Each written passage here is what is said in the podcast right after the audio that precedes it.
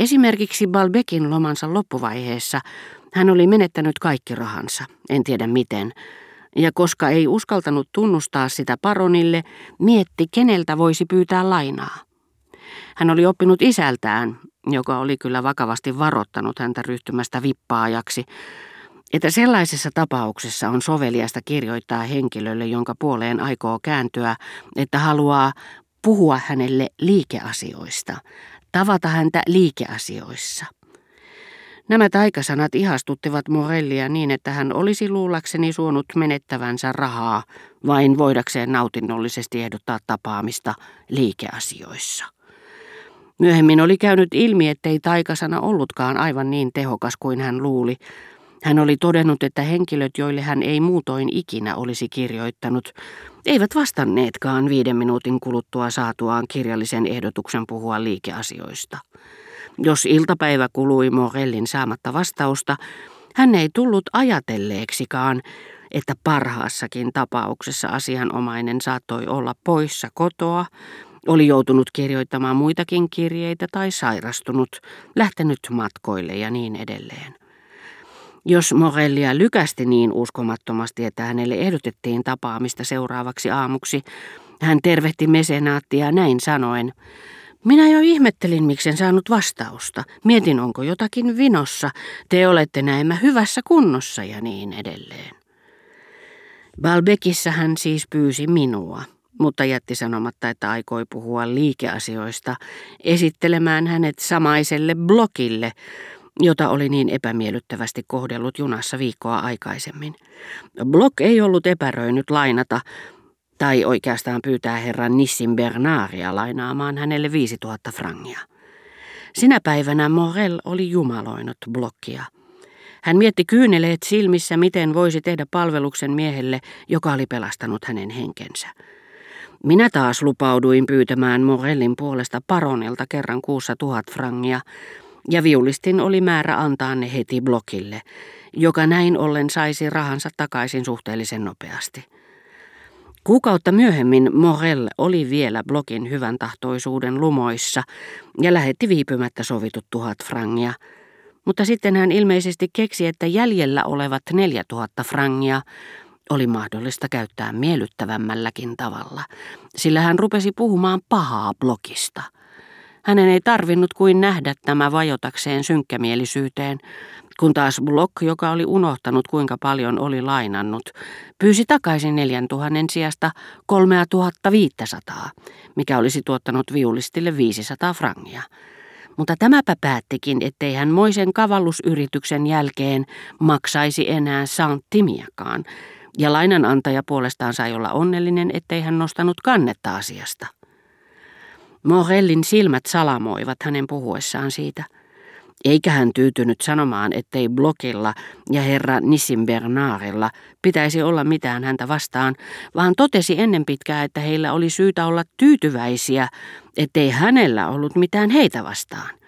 Loppujen lopuksi, kun herra Nissim Bernard oli muka väittänyt, että Tibo soitti yhtä hyvin kuin Morel, tämä katsoi, että hänen oli haastettava herra Bernard oikeuteen. Moiset puheethan vahingoittivat häntä ammattinsa harjoittajana.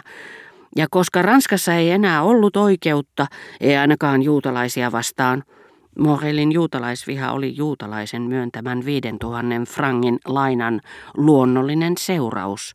Hän ei enää lähtenyt ulos ilman ladattua revolveria taskussaan. Samantapainen, mitä hellimpiä tunteita seuraava hermokohtaus oli ennen pitkää toistuva Morellissa, mitä Räätälin veljentyttäreen tulee. Totta kyllä paronilla saattoi tietämättään olla osuutensa tässä mielenmuutoksessa, sillä hän julisti tuon tuostakin, tarkoittamatta tosissaan sanaakaan, yksinomaan kiusoitellakseen heitä, että naimisiin mentyään he eivät enää tapaisi häntä, vaan saisivat luvan lentää omilla siivillään. Idea ei sinänsä olisi alkuunkaan riittänyt erottamaan Morelia tytöstä, mutta hänen mielessään pysyessään se oli valmis kietoutumaan jonakin päivänä toisiin samanhenkisiin ajatuksiin, jotka sekoituksen valmistuttua muodostaisivat mahtavan erottavan tekijän. Kovin usein en Paronia ja Morelia kuitenkaan kohdannut, Enimmäkseen he olivat jo ehtineet Jupienin räätälin verstaaseen, kun lähdin Herttuattaren luota, sillä viihdyin hänen seurassaan niin hyvin, etten unohtanut ainoastaan Albertinin paluuta edeltävää tuskaisaa odotusta, vaan paluuajankin. Näistä Herttuattaren luona vietetyistä päivistä tulen kuitenkin erityisesti muistamaan yhden, ja siinä pienen välikohtauksen, jonka julmaa merkitystä en ymmärtänyt silloin, vaan vasta kauan jälkeenpäin. Sinä iltapäivänä Madame de Germant antoi minulle Etelä-Ranskasta tuotuja Syreenin oksia.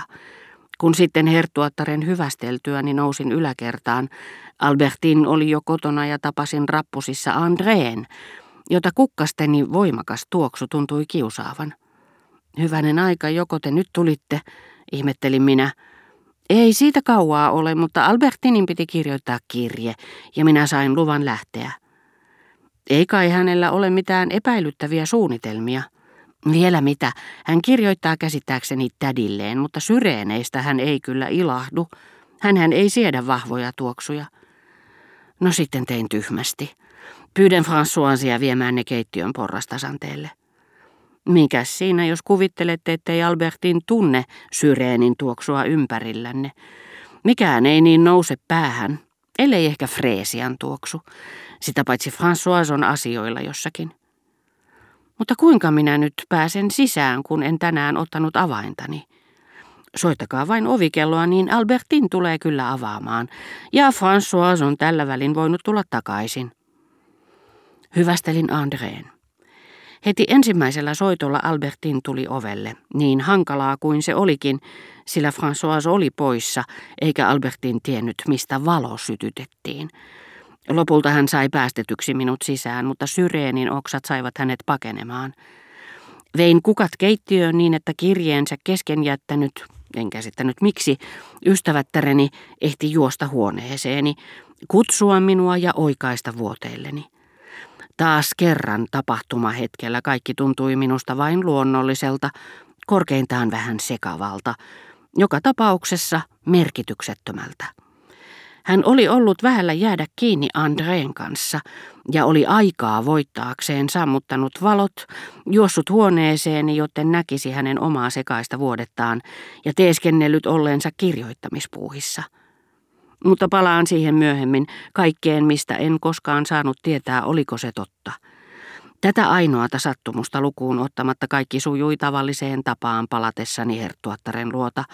Albertin jätti yleensä siltä varalta, että haluaisin lähteä hänen kanssaan ulos ennen päivällistä hattunsa, takkinsa ja päivänvarjonsa eteiseen, mistä ne sitten löysin. Heti kun näin ne tullessani, talon ilmapiirissä oli helpompi hengittää. Tunsin, kuinka sen täyttikin onni köyhtyneen ilman sijasta. Ikäväni oli tiessään. Näiden mitättömyyksien ansiosta omistin Albertinin.